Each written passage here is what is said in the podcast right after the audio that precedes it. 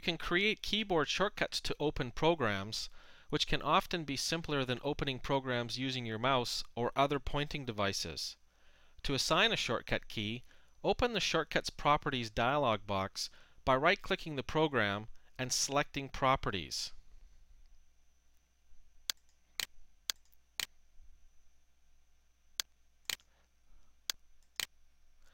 Click in the Shortcut Key field and press a key combination that you want to use for launching or switching to this program.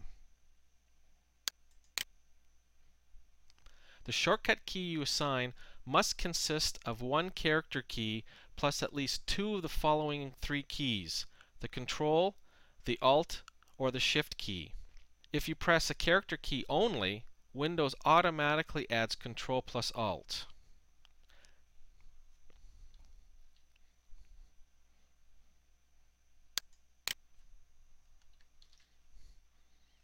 I hope you enjoyed today's help desk.